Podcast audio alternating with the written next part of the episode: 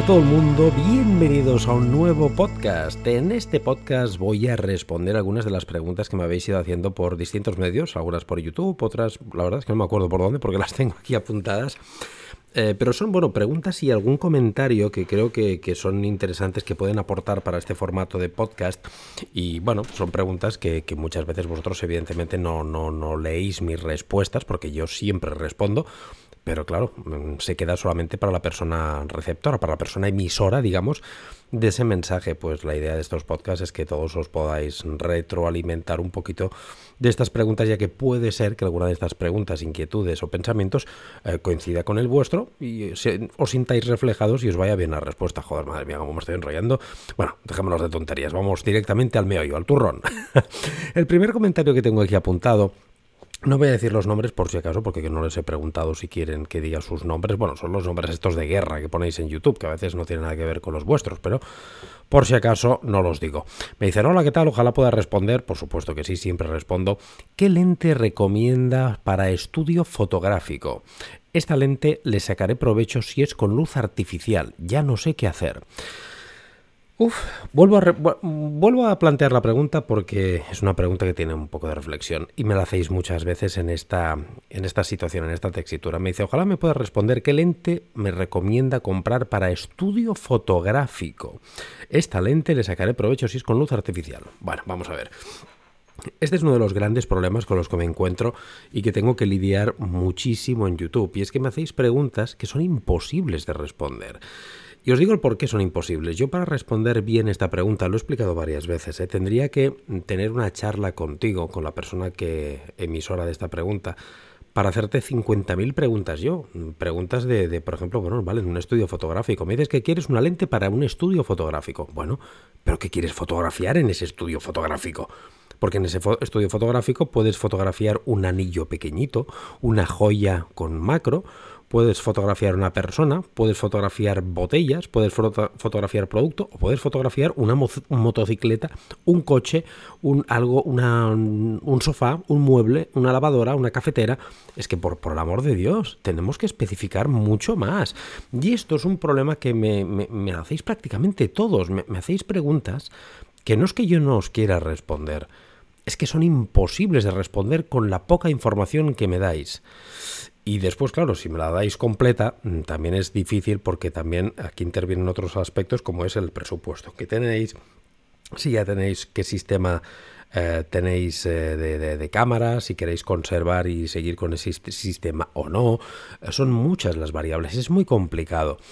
claro, yo la respuesta que, le puse a este suscriptor fue la que os acabo de decir. De hecho, os la voy a, os la voy a leer literalmente lo que yo contesté a esta respuesta que está en YouTube.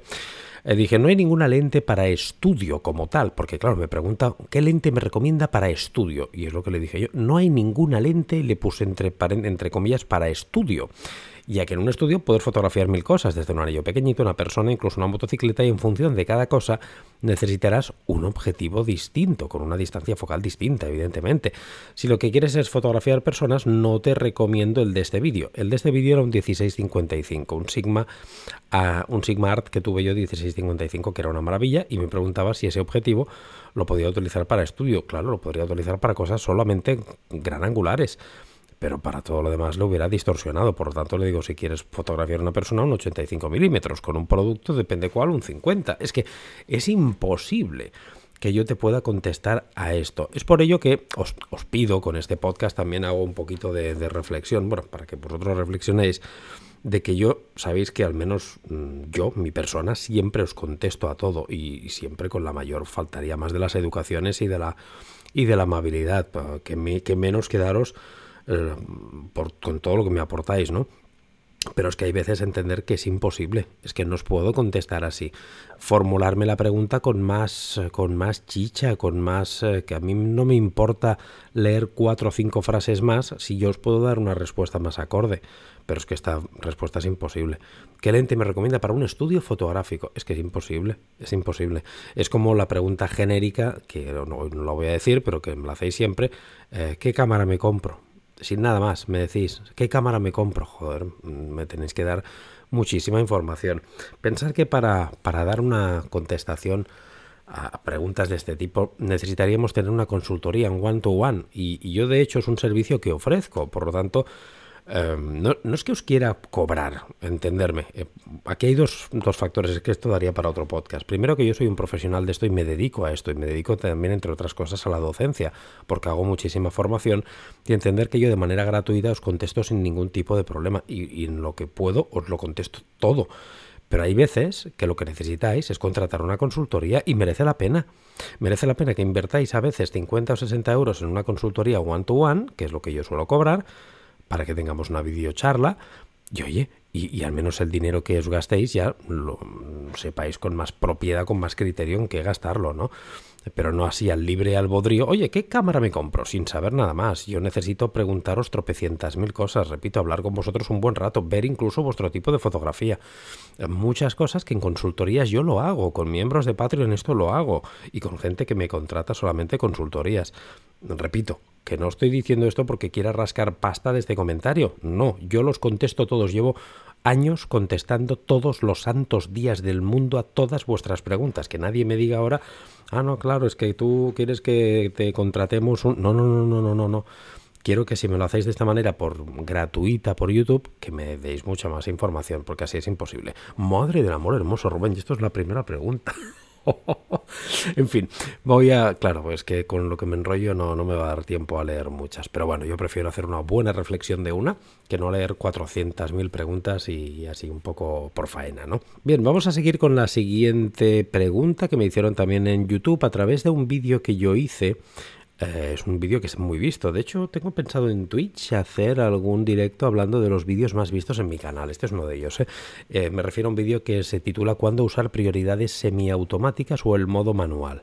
Donde explico mm, para qué funciona el modo SAIP y cuándo recomiendo utilizarlos o cuándo recomiendo utilizar el modo manual. A través de este vídeo, un suscriptor me dice, hola, ¿qué tal? Estoy comenzando a aprender y practicar fotografía, pero a modo de adelanto me pregunta, ¿qué es conveniente usar para matrimonios? o interiores de un evento donde existe la iluminación del salón. Eh, claro, o sea, lo que me está diciendo este, este suscriptor es que, pero da igual que sea para usar un matrimonio o que para, sea para, para lo que, que, estás con unos amigos, da igual. Si tú estás en el interior, en un evento, en el interior de un salón y todo el evento va a ser allí, yo te recomiendo encarecidamente que utilices el modo manual. Por una sencilla razón, porque la luz siempre va a ser la misma. Si tú estás en un salón, tal como entres al salón, pones el dial en modo manual, mides la luz, mides la luz acorde a los, a los parámetros que sepas que necesitas. Por ejemplo, si se está moviendo mucho la gente y no quieres que salga la fotografía movida, sabes que tienes que obturar a una velocidad determinada. Pues ese valor ya lo pones en un valor que tú sepas que por el movimiento que tienen en ese salón mm, te va a salir la fotografía bien. Que están todos sentaditos, quietecitos y el movimiento es mínimo y quieres hacer fotografía de retrato un poquito más... Mm, eh, relajada, pues puedes priorizar la apertura, pero siempre en modo manual, más que nada. Porque como la luz no te va a cambiar dentro de ese salón, pero tú vas a hacer tropecientas mil millones de fotos, en postproducción te será muy sencillo, porque si lo has hecho en, en manual tienes todas, todas, todas las fotografías. Hagas una o hagas 3000, las tienes con la misma exposición, de manera que podrás hacer una edición básica de una foto y pegas los ajustes a las 3000 fotos siguientes. Y esto te habrá costado dos clics. Si en cambio utilizas algún modo de semi-prioridades, del modo S, velocidad, eh, modo de prioridad a la velocidad de obturación, modo A, prioridad a la apertura o P, program, eh, tenemos un problema y es que cada vez que hagas una fotografía en función de donde encuadres te cambia la exposición. O sea, la medición que interpreta la cámara en esos modos semiautomáticos va cambiando. Nunca va a ser igual. ¿Eso qué quiere decir? Que tendrás 3.000 fotografías con distintas exposiciones cada una de las 3.000. A lo mejor alguna se te aparece la Virgen y es la misma. Pero la mayoría serán con distintas exposiciones, que sí, que serán muy micro distintas, pero serán distintas. Y eso ya hará que no puedas hacer un ajuste genérico y pegarla para las 3.000 restantes sino que tengas que estar una por una hasta llegar a las 3000 eh, trabajando cada, una, cada fotografía de manera independiente y esto te va a hacer que, vamos, es un drama. Por lo tanto, lo que a veces a tú te puedes pensar que te agiliza el trabajo disparando en un modo S, A o P, luego realmente no es así, te lo va a entorpecer mucho porque en postproducción estarás pues 10 veces más tiempo editando de lo que lo hubieras hecho estando en modo manual. si la pregunta me lo hubieras hecho distinta, me hubieras dicho, Rubén, por ejemplo, estoy empezando en fotografía, eh, no domino todavía la medición de luz y estamos en una situación que continuamente tengo que entrar al salón, salir fuera que hay otra luz, entrar a otro sitio que hay otra luz, entonces sí que te diría, pues mira, oye, si estás empezando, no te líes y empieza con los modos eh, semiautomáticos. Pero como esa no es la pregunta que me has hecho, la pregunta que me has hecho, que estoy eh, en interior de un evento donde existe solamente la iluminación de un salón, y estás ahí todo el rato, pues por supuesto en manual. Bien, vamos con otro siguiente comentario que me pusisteis, que este era en cuanto a un vídeo, creo recordar, de temperatura de color. Y me, eh, me pusisteis, me, me pusiste quien el, persona suscriptor que me lo mandó, pero si vas a hacer una boda donde hay varios escenarios... antes de seguir leyendo, veo, por cierto, esto es una reflexión, que tenéis muchísimas dudas en cuanto a bodas, ¿eh? Os hacéis la picha un lío en bodas con temas sobre todo siempre lo mismo, ¿eh? Exposición y balance de blancos. Os hacéis un, tremendo cacao en este, con este aspecto. Esto creo que, que habría que tratarlo. Puede ser que lo tratemos en YouTube o en Twitch con ejemplos más visuales. Pero bueno, vamos a seguir leyendo. Me dice, si vas a una boda donde hay varios escenarios, y me pone entre paréntesis iglesia, interiores y exteriores, sesión de foto en parque, salón de fiestas, baile de noche, fiesta con luces oscuras, ¿qué me recomiendas? Lo digo porque si eh, pones el balance de blancos automático, luego te vuelves loco editando 500 fotografías y corrigiendo el color una a una. ¿Qué me recomienda? Bien, en este caso es un poco distinto a, la que hemos leído anteriormente. Estamos hablando de balance de blancos y me está diciendo este suscriptor, este compañero, que claro, que el miedo que tiene, que si lo pone en balance de blancos automáticamente y tiene distintos escenarios, luego va a estar corrigiendo fotografía por fotografía. No, tampoco no es así. Y te explico por qué. Eh, aquí me has nombrado cuatro escenarios distintos. Me has nombrado iglesia en interiores y exteriores eh, o sea, dos escenarios, perdón, sesión de fotos en parque, tres escenarios, eh, en baile y en el baile de noche eh, otro escenario. Vale, pues si tenemos cuatro o cinco escenarios, es muy sencillo, tú puedes trabajar perfectamente con balance de blancos automático y no liarte, sin ningún tipo de problema, porque lo único que tienes que hacer es editar por lotes y, y por escenarios. ¿Qué quiero decir? Tú juntas todas las fotografías que has hecho en la parte de interior de la iglesia, y si en el interior de la iglesia has hecho 80 fotos, no tienes que editar una por una.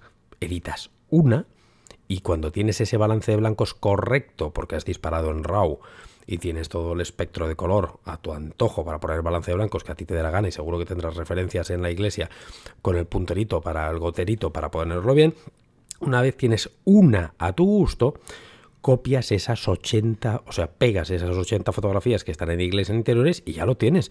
Lo mismo en el parque, si has en el parque has hecho 170 fotos, pues coño, no tienes que editar 170 fotos. Tú puedes haber disparado un balance de blancos en automático, editas una y copias el lote de las otras 170, 180, 200. Y así también en el baile de noche de la fiesta.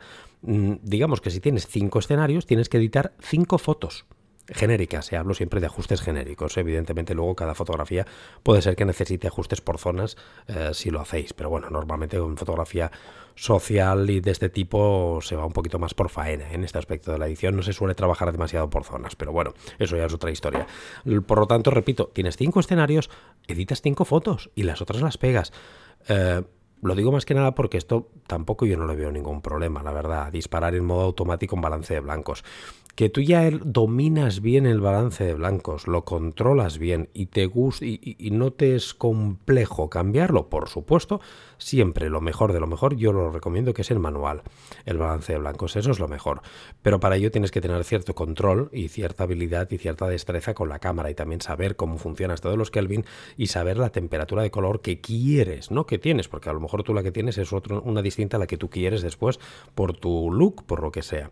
Si tú lo dominas mucho, por supuesto, es el manual. Pero si no, no os preocupéis. Lo pones en eh, automático y no hay ningún tipo de problema, que para eso tenemos ese pedazo de RAW que puedes exprimirlo y editas por lotes los cinco escenarios distintos y Santas Pascuas. Bien, y por último, digo por último porque tampoco no quiero hacer un podcast de, de, larguísimo de esto de preguntas y respuestas. Prefiero ir haciendo varios de poquito a poquito para que no se os haga tanta bola, porque como veis me explayo un poquito en cada comentario. Y este, esto es un comentario precisamente que escribió un suscriptor a un, a un vídeo que tengo en YouTube fotografiando hamburguesas, que se titula el vídeo Fotografía de hamburguesas, sesión real con cliente. Es una sesión real que hice en un cliente y que os enseñé cómo lo hacía, ¿no? Y yo evidentemente nunca trabajo eh, en trípode si no es para hacer una carta. Digo esto porque el, el comentario no es una pregunta, simplemente este, esta persona hizo un comentario a ese vídeo que me puso. hacer tomas de productos a pulso es bastante absurdo. Nada más. Primero deciros que no cuesta nada poner hola como mínimo. ¿eh? Eso ya es una crítica también constructiva a la persona que lo hizo. Eh, no cuesta absolutamente nada. Mm, hola, ¿qué tal? Y entonces ya coma y me pones eh, hacer tomas de productos a pulso. En mi opinión, podrías decir, es bastante absurdo. Más que nada porque, eh, claro, le dejé a cuadros con la respuesta, ¿no? Os voy a leer la respuesta entera que le puse porque yo repito todo lo que he dicho en este podcast y siempre, siempre contesto a todo el mundo. Repito, la pregunta era que no era una pregunta, era una afirmación y ya está. Me pone, hacer tomas de productos a pulso es bastante absurdo. Yo le contesto, si me argumentas el por qué es bastante absurdo, lo podría llegar a entender. Te cuento, estas fotografías son para Instagram, por lo que no necesitan ninguna secuencia con el mismo patrón ni posicionamiento. En segundo lugar, trabajo con un equipo micro 4 tercios estabilizado. Eso quiere decir que tengo 7 pasos de estabilización, pudiendo disparar si me da la gana a 2 segundos a pulso y la fotografía aparecería perfectamente a foco sin ninguna trepidación. De hecho, esto es una de las cosas que muestro en mis workshops de fotografía gastronómica. En tercer lugar, el trabajar con trípode me limita muchísimo la capacidad de movimiento, rapidez y fluidez. En cambio, a pulso tengo mucha más libertad y creatividad. Dicho todo esto, le pongo puntos suspensivos. ¿Dónde está lo absurdo que tú dices? es un comentario que quería que os he querido leer por primero como reivindicación de que como mínimo pongáis hola, ¿eh? que no cuesta nada. Todo el mundo lo hace, pero siempre hay alguno que se olvida el hola y para mí, ostras, mm, no sé, pensar ya que me tomo el tiempo, estoy invirtiendo tiempo no solamente en generar contenido gratuito, sino en contestaros.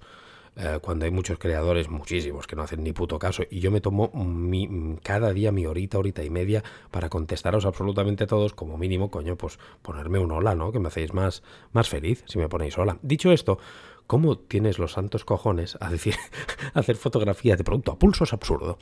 Bueno, absurdo, pero argumentame un poquito más, ¿no? Tal como he dicho antes, en cuando me ponéis, eh, quiero comprarme una cámara o quiero comprarme un objetivo para tal, especificarme más cosas, tú aquí dime que te parece absurdo por esto, por lo otro y por lo otro, entonces lo comentamos. Yo te puedo decir, ostras, pues mira, esto no lo había pensado, o sí o no, o tal. Pero no me digas, por tus santos cojones, que es lo que me vienes a decir aquí, hacer fotografías a pulso es absurdo tócate los huevos. Bueno, pues eh, yo ya te he contestado que es absurdo. para ti es absurdo, para mí para nada. Y de hecho, eh, repito, el fotografiar a pulso o fotografiar con trípode es depende de la situación y de la finalidad de la fotografía. Yo cuando, por ejemplo, trabajo aquí en el estudio, que me, contratan para hacer algún... Hace poquito hice una fotografía de unas cafeteras, que no lo habéis visto porque son cosas que no las muestro, pero las hice, pues evidentemente era para, para catálogo, para página web, y trabajé en trípode, por supuesto, en trípode, tethering, ahí sí. Pero cuando son fotografías creativas para Instagram, ¿qué coño tengo que trabajar con trípode? Yo soy fotografía de producto también. El producto solamente se trabaja en trípode, yo al menos solamente lo trabajo en tres casos. Una, en publicidad. Segunda, si tengo que hacer una secuencia de carta, una secuencia de carta quiere decir que tenga que hacer eh, mm, cuatro, a veces vamos a restaurantes que les hacemos carta y es que ponemos un fondo blanco, negro, sin fin, un patrón y, hacemos pues 30, 40, 50, 20 platos, los que sean, y eso es para carta. Entonces los ponemos todos, incluso ponemos una muesquita para que todos vayan al mismo sitio y es pon plato, haz esa foto, quita plato, pon plato, quita plato, pon plato y el trípode está, la cámara está inmóvil en el trípode. Eso, correcto, eso también es cierto. Y también hay una tercera eh, opción cuando utilizo trípode, que es cuando tengo que trabajar en capas en Photoshop. Por ejemplo, en fotografía de botellas, en fotografía de botellas o de producto, donde hacemos varias fotografías distintas, con distintas iluminaciones, para después trabajarlas en capas, ahí necesitas por narices, a ver, por narices no, porque Photoshop puedes, eh, tiene una opción de que puedes ir alineando las capas, vale, sí, pero lo ideal es trabajar en trípode, ahí sí. Pero para, quitando estas tres opciones que os he dicho, a mí lo que me parece absurdo es lo que tú dices, que te parezca absurdo. eh, ¿por qué? Es absurdo. Eh, argumentamelo. Y si estás escuchando este podcast, me gustaría que me mandaras un mail, un comentario y me digas, oye, que yo soy el del comentario y, dije esto por esto, por esto y por lo otro. Si a mí me lo argumentas, ostras, yo puedo estar de acuerdo o no contigo, pero no simplemente me lo estás diciendo por tus santos cojones, que es lo que me estás queriendo decir aquí. No, hombre, no. Eh, dame un poquito de argumentación, igual que yo, yo, nunca, yo siempre digo lo mismo. Yo no, no quiero sentar cátedra, ni quiero, ni, ni pretendo dar dogmas de fe, ni decir que lo que hago yo y lo que digo yo va a misa, ni de broma. Yo os explico el, pero como mínimo os explico el porqué de mis cosas. Yo ahora mismo os acabo de dar una explicación de por qué disparo a pulso, porque tengo más creatividad, porque puedo agacharme, puedo levantarme, puedo picar, puedo contrapicar, puedo eh, ponerme, eh, utilizar la otra mano para hacer otra cosa, para tapar un flare, para mil cosas que me permiten más creatividad. Y encima tengo una cámara estabilizada que me lo permite, por lo tanto no tengo ningún problema. Pero te, te estoy dando el porqué. No te digo yo dispara pulso porque me sale de los cojones. No, hombre, no, por favor. Eso aparte que sería una ordinariez. aunque yo aquí ya sabéis que soy mal hablado un rato, eh, no, no tendría sentido. Entonces, tampoco para mí tiene sentido que me pongáis un comentario y decir, hacer esto, coño, argumentármelo, decirme, a mí me parece que es absurdo por esto y por otro y por otro. Uf, madre mía, cómo me he enrollado, ¿no? Este. Y he hecho, creo que han sido nada, cuatro cositas, ¿no? Tres, cuatro cositas que tenía por aquí apuntadas. No he querido apuntar muchas más porque me conozco y digo que sé que voy a tardar, si no, voy a, voy a estar un buen rato. Y no quería que este podcast tardara más de 15, 20 minutitos ah, para que, bueno, sea un poquito más, más ameno y no se os haga bola. Si os va gustando este tipo de podcast donde comentamos estas preguntas que me vais haciendo y, las argumentamos, importante, hacérmelo saber porque iremos eh, haciendo varias... Bueno, pues más podcast. Yo me voy guardando preguntas, comentarios que me parecen interesantes comentarlo con todos vosotros para que todos nos retroalimentemos y aprendamos y iremos haciendo más podcasts de este, este, estilo. Si no os gusta, también hacérmelo saber. Y recordaros que la mejor manera de hacer que el podcast crezca, si os lo estáis escuchando, por ejemplo, en Apple Podcast, es darle 5 estrellas de valoración y algún comentario, pues me ayuda muchísimo a mm, posicionar este podcast. Y si estáis en otra plataforma, pues lo mismo. Si podéis hacer comentarios, compartir el podcast con gente que creáis queráis. Que, es afín a vuestros gustos fotográficos y que le pueda interesar el podcast, pues a mí me ayudará mucho a posicionarlo y estaré eternamente agradecido con vosotros.